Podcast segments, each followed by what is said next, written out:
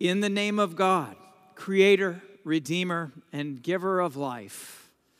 Amen. Please be seated.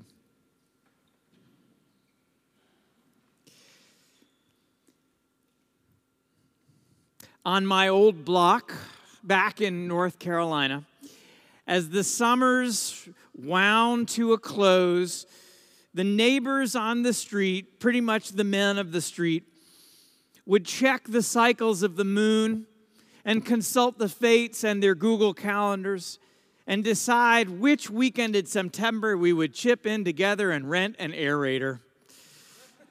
Do, do you all, I know, I don't hear as much about aeration in Ohio. Is this a thing here as well? I mean, it's like a second religion in North Carolina from, from pretty much Labor Day until the first week in October. It, it was a ritual of suburban manliness. Because you know an aerator it's like a lawnmower only it's three times heavier. It's basically a yard sized steamroller with that you push slowly as it punches holes in the ground to churn up pellets of soil which allows air to get into the roots of the soil so I'm glad to hear you all nodding. I'm glad we, we, uh, we, we subscribe to, to the holy aeration. Um, the idea is that by turning up the soil in this way, you take dirt that, that is hard packed and, and hospitable to new growth, especially after a summer of, of drought and baking heat, and you dig it up so that you create pathways for air and water, and you now have a more dynamic, nourishing environment. Perhaps there's a metaphor here for the spiritual life. God works through so many things, even things that aren't just planting and watering per se, as much as they are tilling and and and and uh, and uh, excuse me, tilling and preparing and churning. Sometimes we feel more churned than we do water, watered. Well, that's God working in us as well. Today in the gospel, we begin a cycle of parables. And whether intentionally or not, the lectionary starts to show us these just as the heat of summer is, is baking the soil for real and the ground is getting just a little bit hard, tougher. For Jesus, parables were a message for a, a vessel for carrying a message in a way that people could actually hear. You know, funny thing, we often don't hear an argument, but we do hear a story. That's what, that's what parables were about. They were mysterious, but not just, not only because the way of grace was so different from the reality that they thought they knew and the vocabulary and the logic of their world, the, the, the, the vocabulary and the logic of their world simply couldn't seem to grasp Jesus' message. Does that sound a little bit familiar? T, John T. Carroll wrote that if parables mystify the crowds, it was because they had closed themselves off from the way God's realm works in the world. But I like the aerator metaphor. The ground of their spiritual lives had become so hard packed, sun baked, and inert.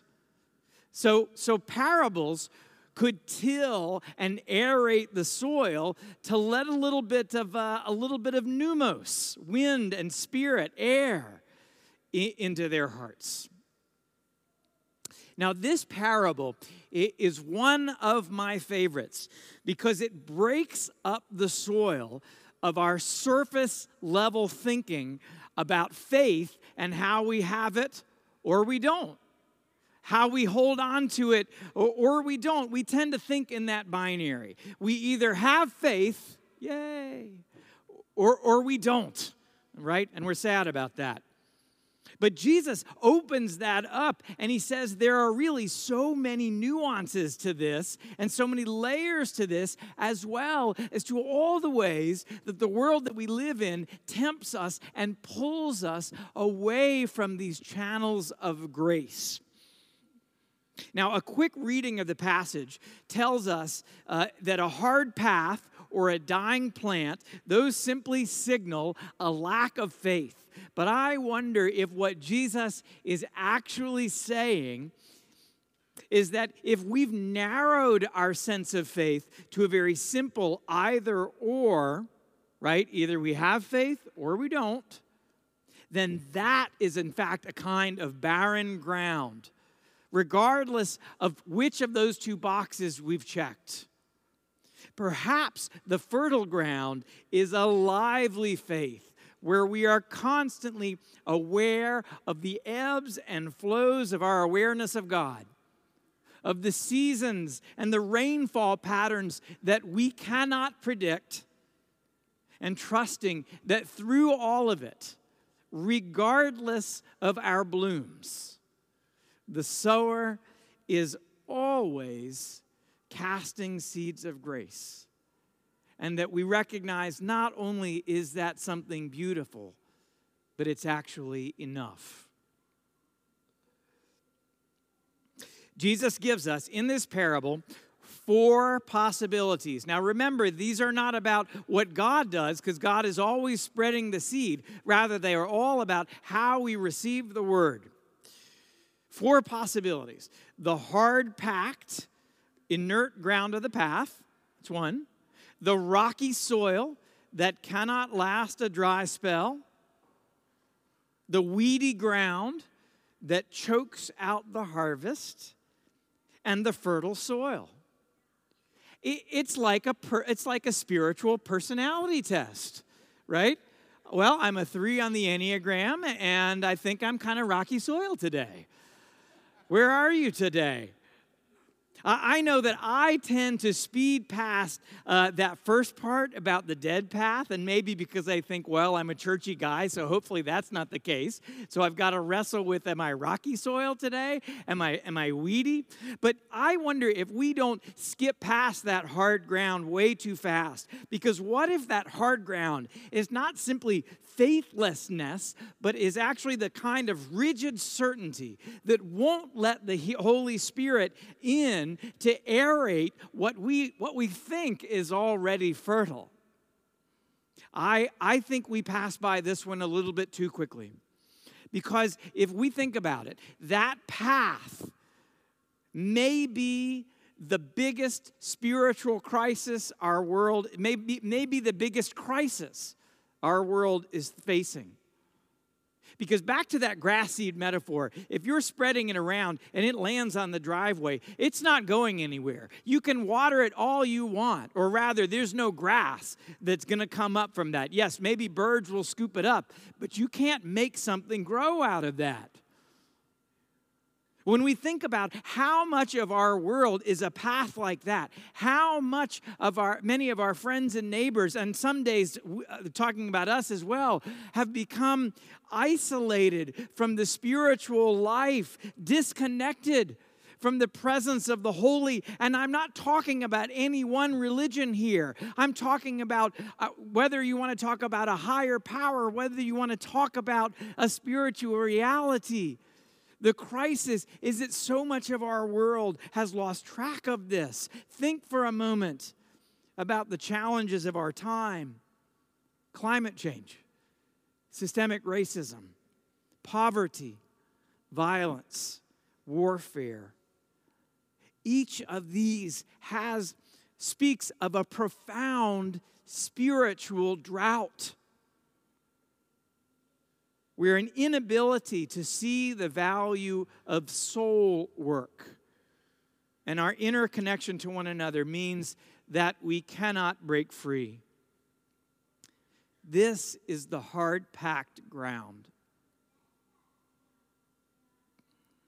Now, I don't know though if, um, if Jesus wasn't being a little bit sneaky when he talked about how the birds would scoop up those seeds Anybody who knows a little bit about how, um, how that kind, how seeds can sometimes travel, uh, know that there is actually hope there yet because think about this the bird scoops up the seeds, eats them, flies away, perhaps has a cup of coffee, and nature takes its course. And suddenly that seed has found root in another place. This is real. This is science. This is science, right? Being a seed, God's pathways are beyond what we can imagine. Now, being a seed of grace is not always glamorous work, right? Sometimes, sometimes you're the bird and sometimes you're the seed. But, but the Spirit does have ways to find life even when we are not quite open to it. The seed that lands on the rocky ground, that always looks great at first. Quick growth, early blooms, but when the drought hits, it cannot survive. It's those who hear the message for the first time and, are looking for something, something surface, something, something it's an identity or a quick fix without realizing what it will require of them. It's those who find their faith challenged, which is all of us, but refuse to grow or change or see where that challenge might be taking them or lock on to certainties rather than release and fall deeper back into the mystery of grace. It's those who are all about triumph and, cha- and tri- uh, triumph, but not the challenge and not the change, the self sacrifice or the compassion. It's faith without cost or Christ without the cross. We so often want to rig this world to inoculate ourselves against adversity, which, which it's not great. It's not great for the spiritual life, but to some extent, that's fine until it starts coming to a cost to someone else. But in reality, the more we inoculate ourselves against adversity and change, the more fragile we become. That, that's actually how I see this special election coming up on, on, um, on August 8th. I wrote about it in my e news, where the threshold for constitutional amendments in our state would get raised from majority rule to a 60% requirement. Of course, we know that it's a tactic to block a constitutional amendment initiative in November to protect reproductive rights. But it would further insulate a ruling party from the ongoing process of change that is healthy for all of us, regardless of what you feel about abortion or any of the other issues facing us. The parable should teach us that we don't want a system. Think about, think about the shoots that come up but can't handle a bit of adversity. We don't want a system that is so averse to change that it eventually collapses under the weight of real adversity. We are at risk of creating a culture that is ever more fragile. Not one, not only one where women lose access to health care, but one where democracy is less and less accessible to the people.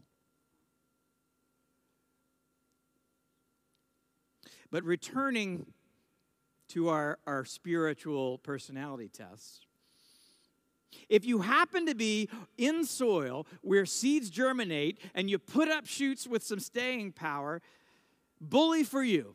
But don't rest on your laurels just yet because now we've got to contend with the thistles and the weeds, the lure of wealth, the cares of the world, the anxieties that, that burden us day in and day out. All those things which choke the life out of the good things that God plants within us. John T. Carroll calls these the anxious concerns and acquisitive greed which we know are really hard to resist. But the lesson here is that we cannot rest Right? Let's go back to the binary of having faith or not. If that's the case, we may think, hey, great, I've got faith. I can relax. I've got it. I'm good. But if anybody with a yard or a garden, you know that you have to get there every day, if not every week, on your knees or on your backside to, to pull up those weeds, to manage the things that are going to come up. It is the same thing with anxiety and greed and the, and the lures of this world. We must always be alert to how we're being tempted and distracted and prayerfully attend to it. I know that sounds burdensome. I know that sounds like a chore, and maybe it is, but remember also it's a gift because it means that we are doing the work of soul tending each and every day, which means we are spending time with God each and every day. Weeding is not rocket science, but it is daily work, just as soul tending is something that we do day in and day out. But something happens when that seed lands and the soil is good and it develops a bit of hardiness and the weeds are kept at bay and the rains fall and the seasons roll on. What happens? We grow. We grow. We grow abundantly. We grow exponentially. We grow we even get the numbers 30 fold, 60 fold, 100 fold.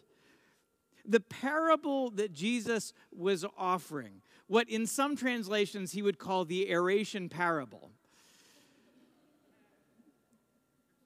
The parable is one ultimately of abundance. That can be so hard to see in our world. When, when for good reason things weigh on us and feel heavy, and it's hard to hold on to hope. But that's why we remember that the seeds that God plant are ultimately about an offer of such wonderful abundance. The abundance comes not through certainty, not through willing faith to happen, but rather through an openness to the flow of the seasons and the great generosity of the one who sows the seed. God is always showering us with grace and love. God is always offering us an invitation to flourish and to grow. And within each and every seed, within each and every one of your hearts, is the spiritual capacity not just to sprout, but to grow 60 and a hundredfold. Amen.